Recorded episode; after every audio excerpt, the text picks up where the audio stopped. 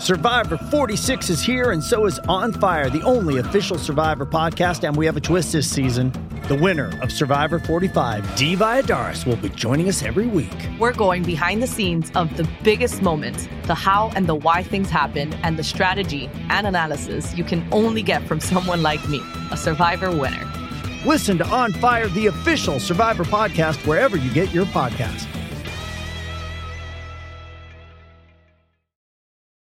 This episode is brought to you by Hyperice, the leader in advanced warm up and recovery technology. They have tons of innovative products, like Venom heated wearables to help soothe sore back muscles, Normatec compression boots to speed up recovery and increase circulation, and Hypervolt massage guns to improve mobility. Loved by athletes like Naomi Osaka and Erling Haaland. Try them yourself. Get 10% off your order with the code MOVE at hyperice.com. How do you feel great on vacation? Like really good? Easy. You go to Aruba. You'll spend your time relaxing on cool white sand beaches and floating in healing blue water. You'll immerse yourself in natural wonder and find your center on an island where things move at your speed. You won't just feel great, you'll feel relaxed, renewed, and ready for life. That's the Aruba effect. Plan your trip at aruba.com.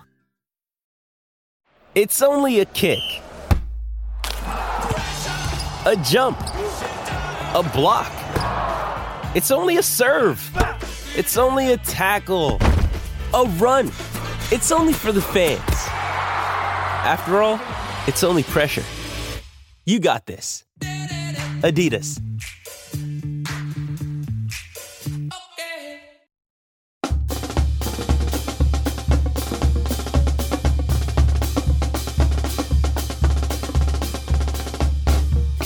OneFootDown.com and the OFD podcast proudly bring to you The Beat on Notre Dame's Beat with Philip Goff. Let's go! So next up, we have Tim O'Malley covering Notre Dame sports for Irish Illustrated as a part of 247 Sports. How's it going, Tim? Uh, doing well. Thanks for having me on.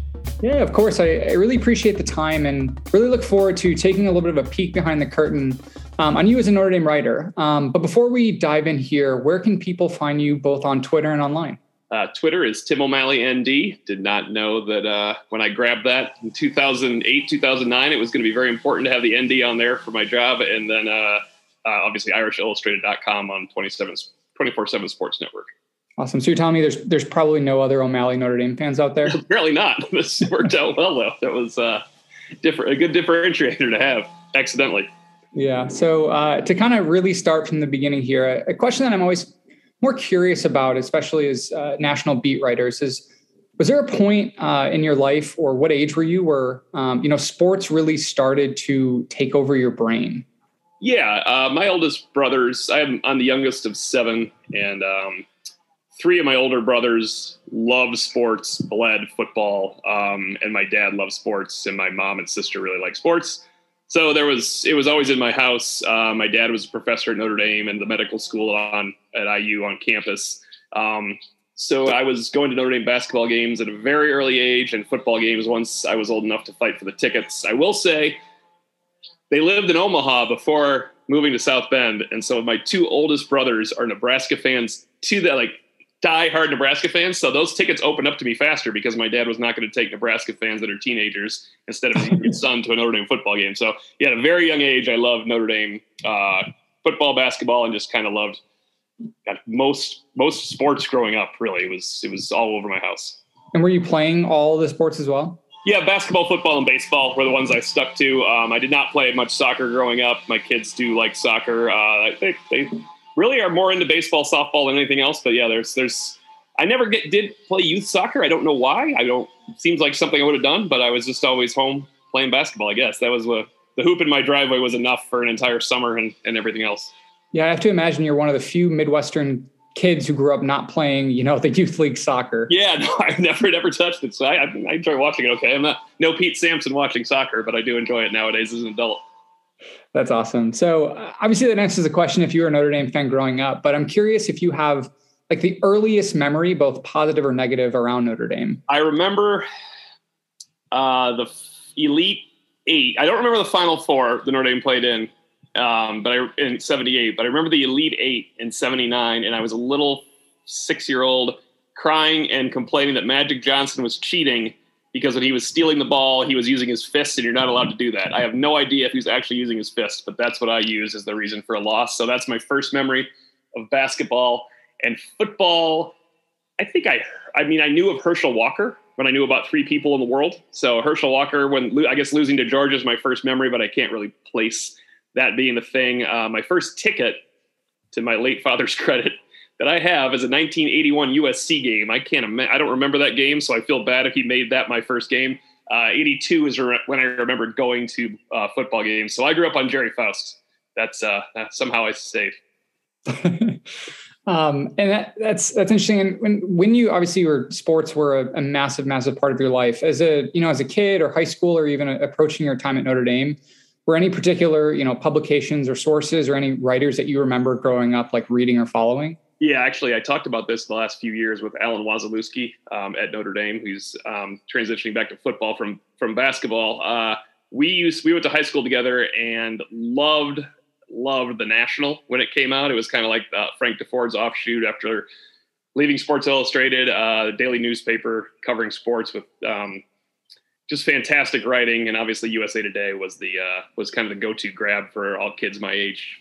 Fifty cents to get that sports section, but the National was huge, and then I had Sports Illustrated subscription. I think it's 84 because I can still picture. I believe I have it actually. That Goose Gossage is on the cover. So 1984 was uh, my Sports Illustrated subscription. And as a 49er fan, my dad got me 49ers report, and it would come uh, after the preview would come after the games were played in the mailing from California. But I, I still loved it anyway. No, I, I, have fond memories as a as a kid of just waiting each week for those uh, you know Sports Illustrated articles and, and yeah. magazines to come out. And you know, I remember even flipping to the back, you know, each time and, and just waiting for the Rick Reilly articles. And for right, me, that was right. that was the first form of I think as a, as like a you know eight nine year old of more journalism that wasn't pictures. So I was like, wow, here's a story that's being told.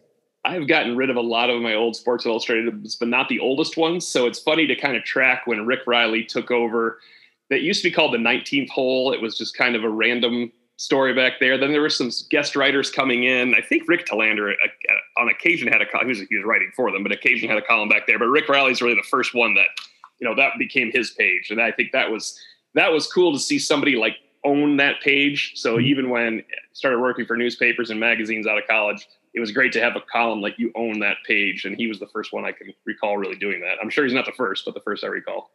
Yeah, and even you know I haven't had as as much exposure experience, but that was that was really for me the first really person who I looked forward to reading something new and different each week. And so for me, that was such a such kind of a unique perspective. And you know, I'm curious if these influences. You know, obviously you were you ended up going to Notre Dame. Did first off, did you have really a choice or any other options, or was that kind of signed, sealed, and delivered from? I really wanted to go to Notre Dame. Um, my sister did go to Notre Dame. My other brothers went to IU, IUSB, no, and Ohio State. Actually, my brother, my late brother John, uh, went to journalism school at Ohio State. He worked with Tim Prister um, quite a bit. Um, when Tim was with Blue and Gold back in the 80s, John was at the Hammond Times, and he worked with Eric Hansen at times too at the South Bend Tribune, actually.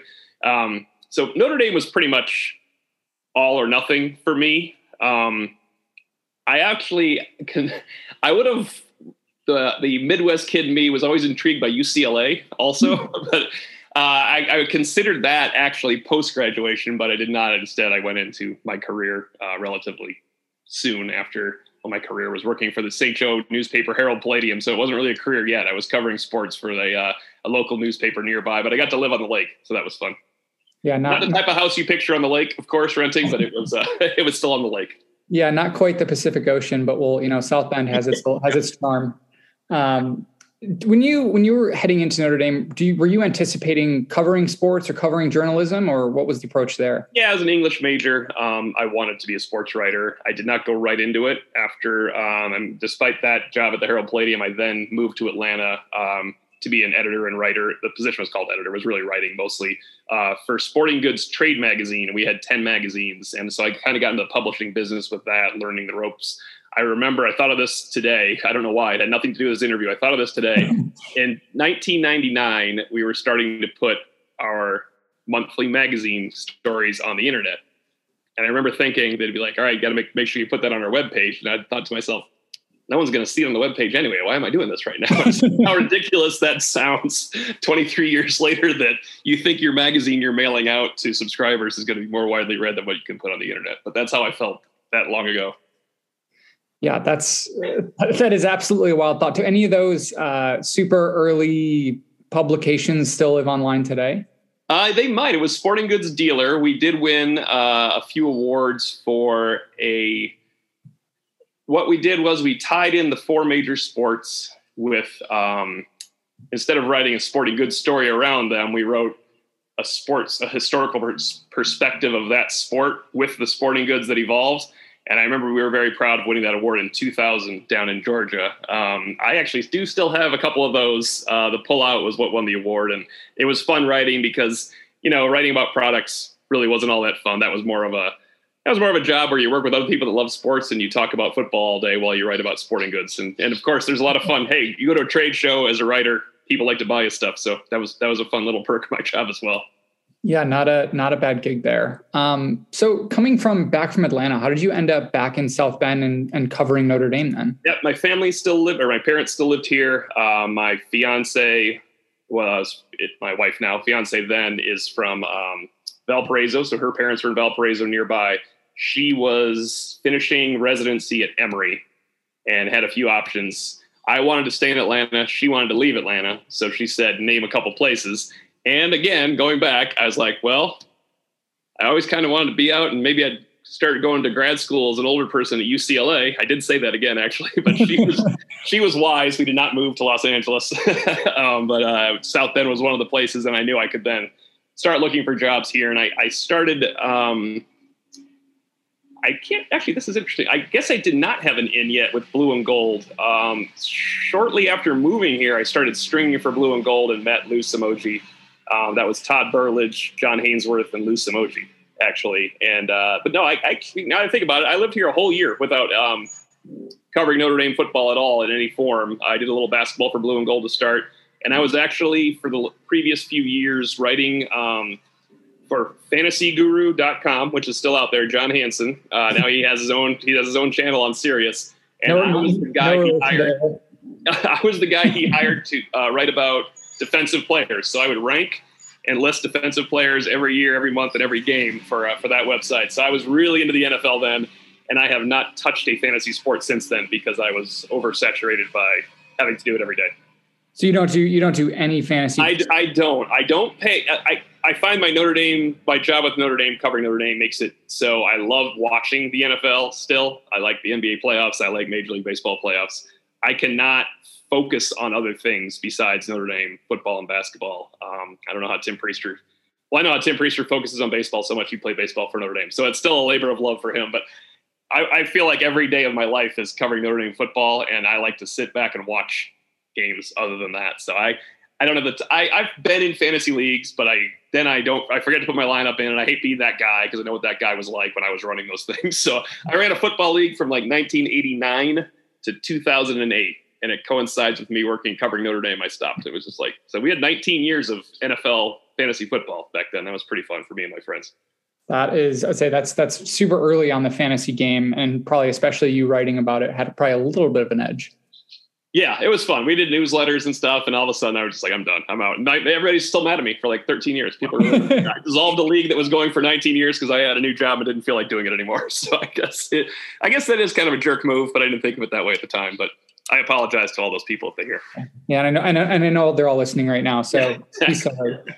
Um, so, uh, kind of transitioning over to your your time here at Irish Illustrated. So, uh, you know, personally, one of my one of my favorite reads each week is actually your your Monday musings, and you know what I'm kind of curious about here is is what your creative process going into it each week looks like, especially the ability to creatively you know embed quotes and and, and things from your kids in there. It's it's always just fascinated me how you come up with something new and fresh each week with that. Yeah, it was. I think it's the first one I ever did was because Pete, Tim, and I were still working together. It was my first year with Irish Illustrated, and we would go to practice, and there's three of us. I'm like, why are there three of us? We're, we're two of us going to write about a defensive practice report. So one did offense, one did defense, and I was like, I will follow up tomorrow with just some thoughts. on what I saw without being specific. And that was the first musings was a, was a practice column, and then all of a sudden I went with another one on a Monday, and um, I don't know why I came up with nine. Uh, Jack Freeman still says you, you kind of pigeon. This is like five years ago. It was like you pigeonhole yourself with this nine. Now you have to come up with nine thoughts every week. It's like ah, that can't be that hard.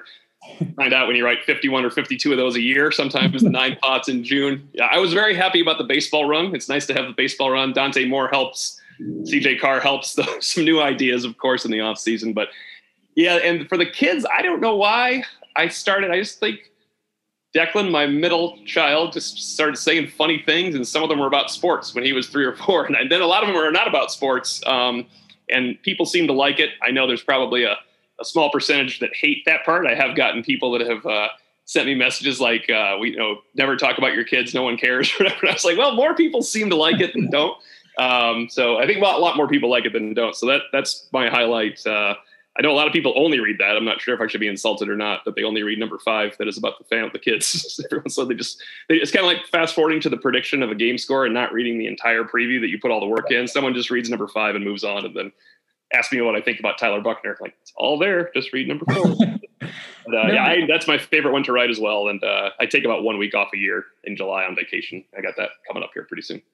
No, I, and I think I, I, speak for most people here outside of those, you know, couple angry commenters. Um, that it is, it's nice, and I think what it does is it really humanizes you, and it it takes a kind of the just the I'm a football writer aspect out of it because there's clearly you know so much more going on in your lives than just Notre Dame football, despite what a lot of your readers would anticipate that that's the only cognitive thought that you have on a daily basis. Yeah, and I get to kind of commiserate with Pete has kids uh, when we do our podcast still together. He has kids that are so I want to get this right, sixth grade and fourth, going into seventh and fifth because mine are going to sixth and fourth, and so they kind of went through some of the same stuff and playing youth sports is fun. And of course, Tim Prister's son Eric, he coached him. If, if anybody listened to the podcast this week, he talked about that memory of coaching him, and I knew Eric uh, when he was working for the Observer. So I think we'd all kind of laugh at youth sports and the fun of it and the absurdity of it. And, you know, someone coming up to me and get you win or lose 11 to 1 in a softball game and the little girl asks you if you won or lost and you're like i mean seriously? Do you really not know if we won or lost? It was 11 to 1 for crying out loud. But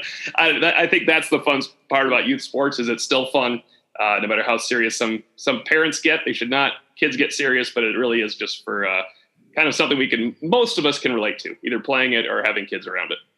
Yeah, and, and it's you, have obviously had you know a, a, lot of fun coaching over the past few years with different kids. Do you is there any uh, you know modern college football coach that you try to model your your coaching career after? Uh, modern college football coach would be interesting. It doesn't, it doesn't it doesn't have to be. I guess it can be any any coach of any sport. I guess since you're multi-sport.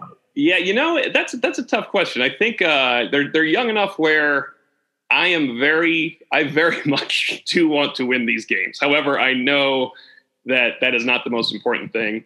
Um, I'm upfront with all the parents that look at these are rec leagues. We are going to play everybody where they want to play. We're all going to give it a shot.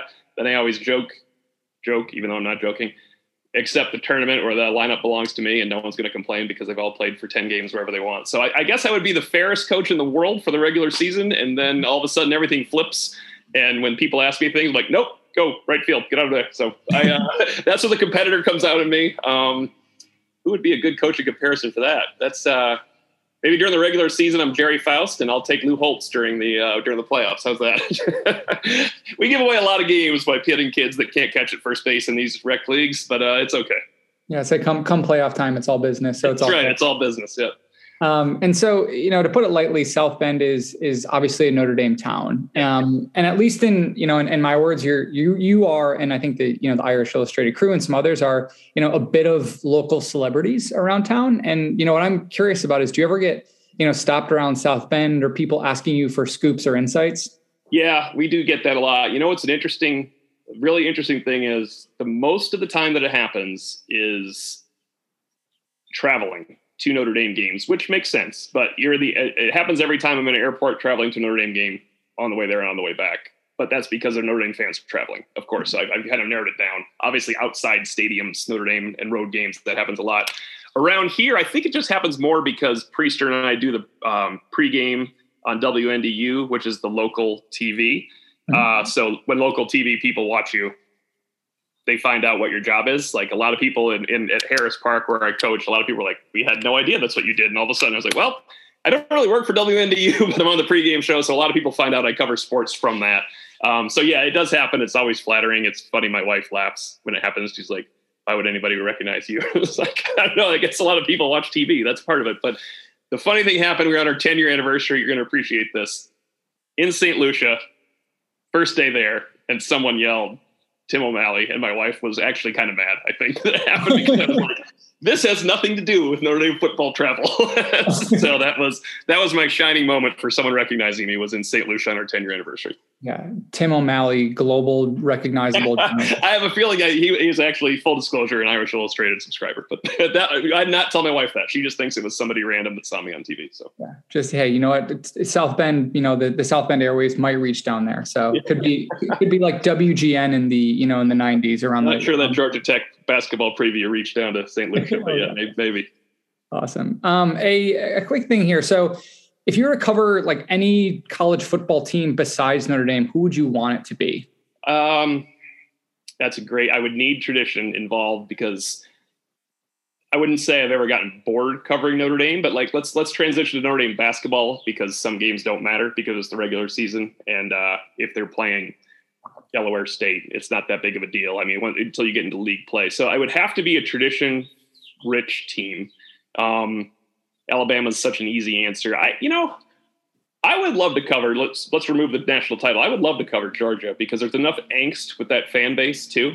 That uh, although I might get annoyed that uh, with the SEC all the time. I live in the SEC area for ten years, so I think there's enough angst with that fan base. But they're good and there's tradition that it would be enjoyable. Um, it would not be Ohio State or Michigan. I can say that for a fact. Uh, and I wouldn't want to cover somewhere where it's not as important, like Stanford or Northwestern. So I don't want to make it. A, you know, I'm not trying to make a, a college crack here or anything like that. I, um, so I guess we'll just keep defaulting. Go to Arizona State. I'll live in Tempe and cover the. be, that, that's my that's my answer. But yeah, somewhere nice weather and it, where it really matters to them. Yeah, your um your consistent comments on the podcast about your excitement for the end of the year USC games are making yeah. more and more sense as we keep talking. Yes, yeah, that's I've had a lot of winters here, man. But had a lot of winters in South Bend. But no, I do I do enjoy that trip, and I've already booked that flight. So nice. Um, first one every year obviously nil is is quite the hot topic and i'm not going to dive into the semantics of it or the you know ethics of it at all but what i am curious about is if 18 year old tim o'malley was a five star quarterback recruit what nil deal are you looking to sign? Yeah and that's a big deal because i um, i'm glad notre dame is stepping up to this. Um, i wish that it didn't start off everywhere in the country with just money being handed out for mm-hmm. becoming a recruit. I that's i mean you can't even say unintended consequences. It was just so poorly managed after all the time they had to do it. But my NIL deal, uh, it'd be hard to go to Notre Dame because they're not quite as public about it, but it would definitely have something to do with food. Probably, well, 18 year old Tim O'Malley, I guess it would be maybe I'd be endorsing Mexican restaurants and Mexican things like tacos and stuff. That was my expertise back then. I guess 21 year old Tim O'Malley evolved a little bit into more of a cook. 21 um, year old Tim O'Malley probably would have gone to Anheuser Busch for his NIL deal, if that would be allowed as well. Um, that's a that's a great question, and I sadly probably would have had a college choice swayed by it because how could you not, right? I mean, eighteen year old me in South Bend, if I was a good enough quarterback to go to Notre Dame, it's hard to say no. But what if what if Notre Dame's behind the times in that? Then there's there's our, there are other options out there. It's I think athletes deserve what they can get, but obviously this is not exactly how we plan on going about it. Yeah, it's a it's a weird, probably I'm I'm guessing a, a few year stretch here where a lot of yeah. players are getting paid, you know, significantly. And I'm really curious to, to get a little serious here, a little curious to see, you know, what happens when, you know, someone who signed a multi-million dollar deal doesn't play at all.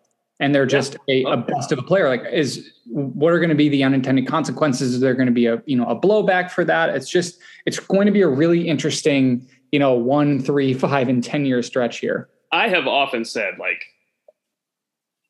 I don't want to name, I've said names of the podcast before, so I'm not going to say a former player's name, but Brady Quinn should not get the same that a third string defensive tackle gets at Notre Dame. Like the third string defensive tackle that says we deserve to be paid third string quarterback. I'll, let's leave poor defensive tackles out of it for once. The third string quarterback that says we deserve to be paid does not deserve to be paid for his contributions to Notre Dame the way Brady Quinn does, because that jersey sells because of Brady Quinn. It's it's Chris Webber at Notre Dame or at Michigan is my favorite story when Chris Webber said, "My jersey's hanging there with my name on it, and I can't buy it." Of course, we found out later he could have bought it, but in theory, he couldn't buy it. I, I, have always found that crazy for student athletes, but I also don't think that 85 football players deserve to be paid the way Brady Quinn would play or deserve to get their name, image, and likeness guarantees because then you're leaving out the other sports as well. And you're trying to tell me that there's not six soccer players on Notre Dame's women's team that deserve it more than the third string defensive tackle or the third string. It, it's a very murky area. And when do you get to the point where they're employees and you cut them? Yeah that, that that's what I've always found to be really unseemly is we're paying you, you're not performing, so we're going to take away your money, and also Notre yeah. Dame doesn't publicly take away a scholarship, but at some point they're not going to want to be giving scholarships to someone that don't perform that they've already given money to. No, definitely, and I think I think for me, my my first real kind of look into wanting NIL to be a thing, but just assuming that somebody else would just figure it out appropriately, which, which it's um I remember I was reading a story, I want to say in like 2015 or 16 on ESPN that was about Todd Gurley being suspended for, you know, getting paid to sign autographs. And then on the right side of that article, they were advertising for number three Georgia for jerseys on like Nike.com. Yeah, and I was yeah. like, this is just awful. That's the Chris Webber thing, but uh, only only 10 years later. That is similar to that. I mean, it's it's it was I, you make a great point when you say somebody should have figured it out. I don't think you're wrong. Someone should have been able to figure this out ahead of what we've done because there should have been more effort put into it. It was almost like hiding the Homer Simpson, hide under a bunch of coats and hope the problem goes away, and all of a sudden the problem's out. Yeah, no, it's and it's it's an interesting and evolving discussion that you know I think this is you know we've seen recruiting play out in a just a extremely unique way, but um, but don't want don't want don't want to reflect too much time on that because I know we're we're coming towards the end here. So Know a question that I'm, I'm really curious about, and I've, I've asked a couple others of this question and provided some pretty interesting answers, is if you could have any unfiltered, off the record discussion with any, you know, player, coach, or, or topic around Notre Dame football, you know, what would that be? Yeah, we've we've kind of considered this a few times on the podcast, and a lot of people go kind of uh, micro and like the old "What Happened at Michigan" thing with Brian Kelly in, in, in 2019. I I would definitely go more broad than that. I think in recent years, I would like to talk to Manti Te'o about when he found out that he had been catfished, how that went for what we're looking at about a month, right? I don't want to mess up the dates here, but I think it was about a month of his life, and it was a very important month of his life.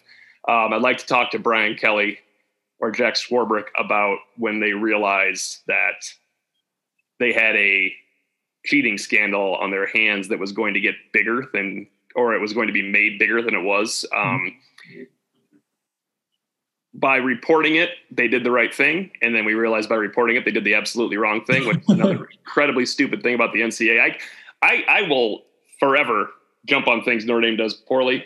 They handled that perfectly, and they should not recognize the NCAA's punishment. Yeah. It's no, just I, absolutely ridiculous. And I don't want me to go in the weeds here, but that is something I would, I would like to talk to Kelly and Swarbrick about what, I guess Kelly didn't really make this decision, but what went into the decision? Did you have any idea it was going to go so haywire when you self-reported this. Um, but the Te'o thing was so interesting to me. Um, I cannot imagine what he was going through for one month. As a good kid, um, I this is, I should say this. I thought when I talked to him after the Michigan State game, and he said, "My friend," and then the story started coming out where they said like girlfriend, love of his life, and all that. I was like, Uh-oh. "Why did you say my friend to me and say this to these people?" And then I never thought of it again until that one day I came back from a run and had 47 texts about Manti Te'o and I had no idea what anybody was talking about. Yeah, it's. I was uh, on with Linda Cohn that night. That was my. That was the strangest thing. Yeah, I was. I, I was like, well, I don't know as much as anybody else does because I just found out about this myself. Not to throw myself out there for not knowing about this, but it was pretty crazy. Yeah, and I'm I'm not going to try to give myself too much credit here, but uh, my best friend at the time um, played for Notre Dame, um, and he had kind of sent me a text. I was actually, um, I think I was up in Minnesota about both different incidents, and I talked to him about both of those. And I was like, I was pretty convinced, at least with the Manti Te'o one, I thought that he was just messing with me. Yeah. And then he's like, obviously, don't say anything, but this is about to get really, really, really bad. And I was like, no, it's not going to be that bad.